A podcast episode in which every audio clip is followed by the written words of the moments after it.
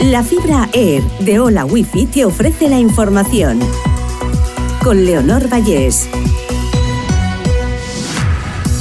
Repasamos las noticias más destacadas de este viernes 10 de febrero. Rusia lanza un nuevo bombardeo masivo sobre Ucrania tras la gira europea de Zelensky. Kiev afirma que dos cohetes Kalibr de Moscú han cruzado el espacio aéreo de Rumanía, país de la OTAN, aunque Bucarest lo niega. Turquía y Siria suman más de 21.700 muertos y empiezan a suspender las labores de rescate. Ankara da por terminada la búsqueda de supervivientes en Sandiurfa y Kilis.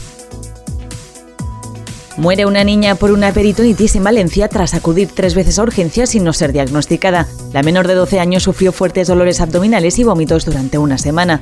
Sus padres la llevaron a un centro de urgencias y a un hospital, pero la mandaron a casa al no detectar nada grave. El cierre de empresas en España en 2022 batió récords, 26.200 disoluciones, un 10% más. Las disoluciones mercantiles superaron la cota más alta alcanzada hasta la fecha, que se registró en 2013.